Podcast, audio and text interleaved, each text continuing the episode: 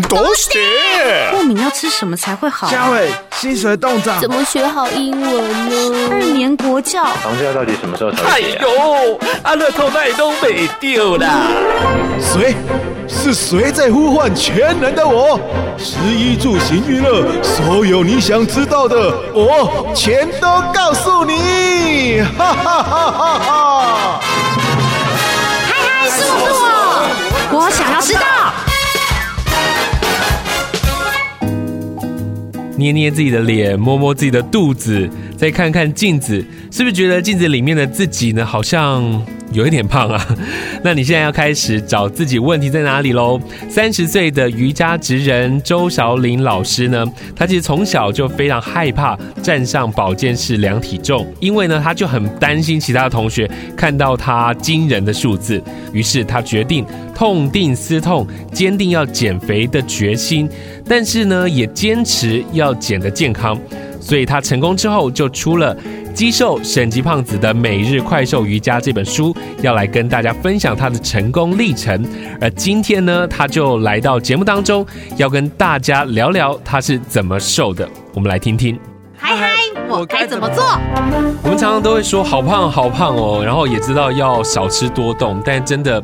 好难好难，瘦身的方法真的有很多，从食物的减少、热量的控制，然后或者是从运动加强。那在市面上其实也有很多减肥瘦身的工具书哦。那今天呢，我们在现场就特别邀请到了一位国际级的瑜伽老师，他最近发行的这本书呢，书名一看就超吸引人的。肌瘦省级胖子的每日快瘦瑜伽，要怎么从七十公斤的大婶健康的甩重到现在呢？今天我们就来跟他聊聊他的经验，还有他的方法。来欢迎林老师，老师你好。啊，你好，主持人好，听众朋友大家好。我想先了解一下，真这个真你一开始真的是七十公斤吗？嗯，四舍五入啦，就是接近，接近就是大概六六八六九，是我那那那一个礼拜有没有便秘吧？是，有没有？我觉得胖要减肥啊，大家就是好像一生都是这样喊的了。我要减肥，我要减肥。嗯，可是，在那个时候是什么样的契机刺激你嗯减肥？如果把那个 timetable 拉起来的话，其实我大概国高中。我大概只有小四、小五那边量起来都还是正常值吧，小六之后就都一直是。我记得我小时候还很怕进去保健室，每学期不是都要量一次体重嘛？然后我的号码要是在中间，后面可能会有十几、二十个人都看到我的体重，然后我都常常会借机说我要出公差啊，我要去 我要去数学老师那边啊什么的，然后就跳过那那一天不去量体重，然后这个现象大概一路保持到。高中升大学那个时候是最严重吧，因为我们联考嘛，高三就一直坐着啊，而且我我那个时候还因为一直在，我们就是很像鸭子一样，就是念书、吃饭、睡觉，念书、吃饭、睡觉，然后最后我记得我还有过那种，就是一个礼拜都没有办法上厕所的那种严重的便秘，然后有压力的关系，对对对，然后后来是到大学。整个大学四年吧，我觉得大概就是那种很肤浅的同才压力，因为其实我是念辅大英文系的，里头都是正妹，你就会发现你跟同学很不像，所以那个时候就开始会有一些想要让自己变得更漂亮的那种动机，对。所以在那个时候，应该也尝试很多减肥的方法，对不对？嗯，对。其实我大概从高中。高三不算，可能因为都在念书。但高一、高二的时候，我就已经注意到我自己就是还蛮胖的，可能大家会偷在我后面讲些什么嘛。我那个时候就已经有想过要做些什么了，但是，嗯，那个时候小时候很笨啊，然后这一类的知识也没有说到很齐全，所以。可能你就是因为杂志翻了，看到有什么很耸动的啊，一星期瘦五公斤那一种，那你就会去 copy 人家试试看，试试看。对对，所以这个部分的话，嗯哦，其实我书里面有一个部分就是在写我自己的史记。对。然后其实我拆成高中、大学、出社会这三个阶段，然后分别用了一些就是嗯很穷、不太穷跟乱花钱的方法，就随着学生到出社会的那一种。对，然后中间就真的是吃吃到蛮多亏的啦。是，嗯当然我觉得很多的减肥大家都说有效，但是也是体质上也会有影响它的减肥的效果，对不对？嗯嗯那后来是什么时候才开始接触瑜伽的啊？嗯、呃，其实我大概大学的时候就有在接触。你大学是学英文，对，然后应该是要当英文老师，不务正业，对，所以在那个时候是接触。触瑜伽。嗯，应该是以前，因为我们大学会有蛮多社团可以跑的嘛。对。然后那个时候我就，嗯，本来都是去跑跳舞的那一种，然后后来就发现跳舞好像也要身材很好，长得很漂亮，所以就是热舞社还是干嘛的去，我感觉我都是路人。然后最后我就跑到了。我有去过，嗯，热舞、现代舞跟瑜伽，嗯，就是越来越，就是从台前到台后有没有？就是，然后后来我就发现，哎，瑜伽还蛮容易上手的，你又不用一直去注意到你要不要长得很漂亮、很胖，所以那个时候后来就是再加上自己其实虽然不是本系的，但柔软度还算可以，然后就自己练出兴趣来了，这样。嗯哼，嗯，我们应该是要聊这个。瘦身瑜伽，然后现在已经开始聊成瘦身的辛酸史了。我觉得呃有提到一些动作，然后也有很多的概念，在你这个减肥的过程当中啊，然后接触到了瑜伽，我知道它可以帮助身体比较好，但是它真的在减肥这一块，可以跟肌瘦，可以跟快瘦连接在一起吗？嗯，我觉得这个这个可能又要拉到另外一个概念，就是是肌肉量的部分。嗯，对，因为其实现在应该大家有在运动的，大概都知道说，我们这几年很推的就是你不用去在意你的体重，但是你要看你的体脂。是。那其实我觉得，呃，瑜伽动作这个部分有蛮多都是可以去让，嗯、呃，去养成你的肌肉量。虽然它可能大家没有接触过，可能会觉得是。拉筋而已，是，但是嗯，我我自己的课程比较不太一样的是，我比较偏重核心的部分啦。嗯，核心。所以其实一旦你的腹部、腿部、臀部这几块大核心肌肉肌肉量养起来，嗯，其实你就不容易发胖，并且其实你一同样重量的肌肉跟同样重量的脂肪在我们身上，嗯，那。肌肉它可以多帮我们燃烧七倍的七到九倍的热量，是。对。所以这个接触瑜伽的部分，它其实对于不管是男生女生，其实都虽然女生比较容易去学对。瑜伽，嗯，但但是应该是学瑜伽，男生女生都 OK 才对，对不对？都 OK，只是一般来说，男生的概念可能会觉得这就是个娘们的玩意儿，然后就。一开始会有一点没有那个动力想要试试看，因为就像老师你刚刚讲的，我都我我现在还是觉得可能瑜伽它就是伸展的动作，然后拉筋的动作，对身体的好坏的部分有哪些？是不是可以跟我们聊一下？嗯，我觉得大家可能对瑜伽的那个一般的印象就是在拉，对，就是你不断的去把自己凹来凹去，就这个样子了。那其实。并不会耶，真正的一堂好的瑜伽课啊，我觉得应该是柔软度跟核心并重。嗯，对。那一般来说，我们可能普遍你在 YouTube 或者是一些电视频道看到的一些啊，它可能嗯有一些是偏向表演性质的，所以大家可能就会有这样子的误解。嗯、那真正一堂就是呃一般大众都适合上的瑜伽课，其实我们老师在上课的强度上面都不会做到太。不符合人体工学的动作，嗯，所以其实，嗯，哦，拉筋当然你就可以增加你的新陈代谢，是。对，然后再来，其实整堂课当中，那那一部分核心这个部分，它是可以燃烧掉更多的脂肪，嗯哼，哼，对，所以其实主要还是在训练他的肌肉，对对，所以呃，像你们我知道第一堂课就是，其实应该是每一堂课啊都要拉筋，嗯嗯对不对？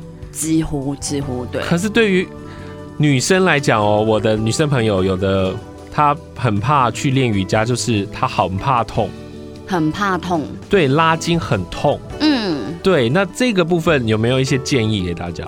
凭你的意志力 和你的上进心，好像真的哈、哦，就是我觉得运动也是本来就会累，然后就是你就需要去坚持一下这样子，嗯嗯嗯。为什么会有一个章节写说一天吃午餐？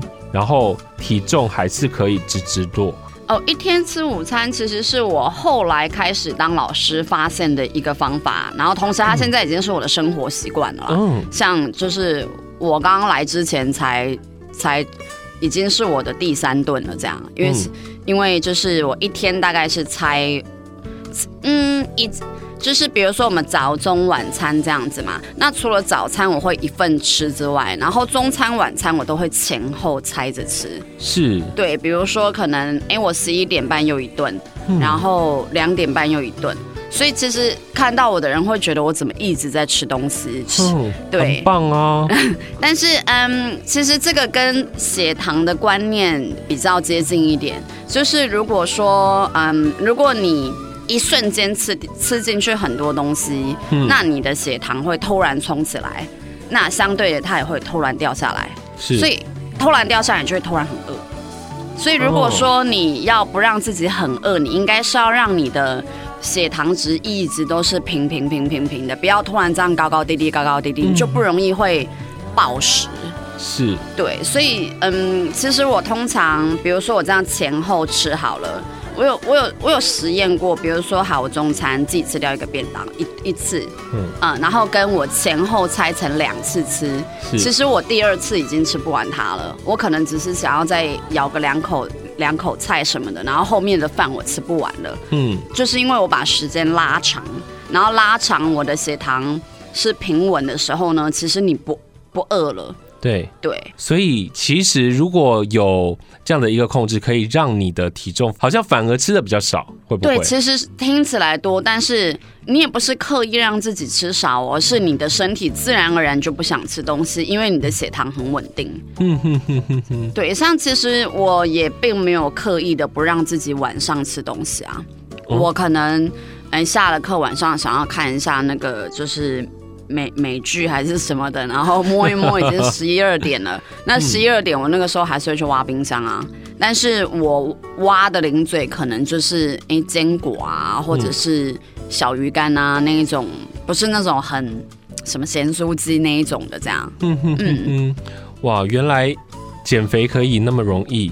嗯，我方便问说，你从七十瘦到你想要的体重，嗯，花了多长的时间吗？这个东西就跟高血糖值一样，我有来来回回过 N 年，可能哎一下六十八、六十九，一下五十一、五十二，然后半年之后又回去六十几了，然后所以这样子很像那个篮球的 bounce 到大概嗯，我完全的把我饮食习惯改掉，就是不再乱吃，就 even。运动很重要，对。但是其实我们人真正百分之八十的热量都是来自于你吃什么进去的。是。你只能，其实你，你看你去跑步跑个十圈，可能也才烧你五百卡，但你一顿麦当劳吃进去就八百了。所以你真正还是自己吃出来的啦。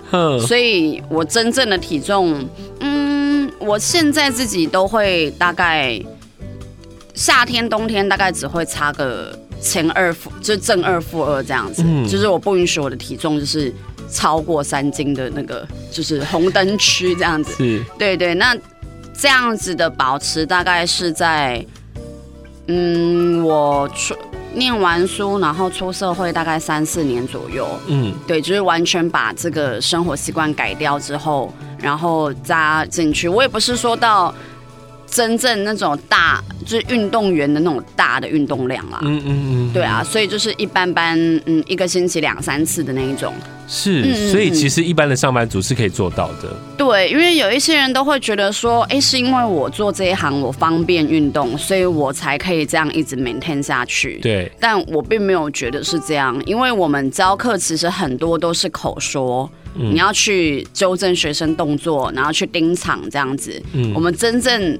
因为教课在做的那个运动量，其实不是大家想象的这么大。嗯嗯，所以在这一段时间，就是你你会发现说，养成一个习惯之后，在身体上跟健康上有没有很明显的不一样？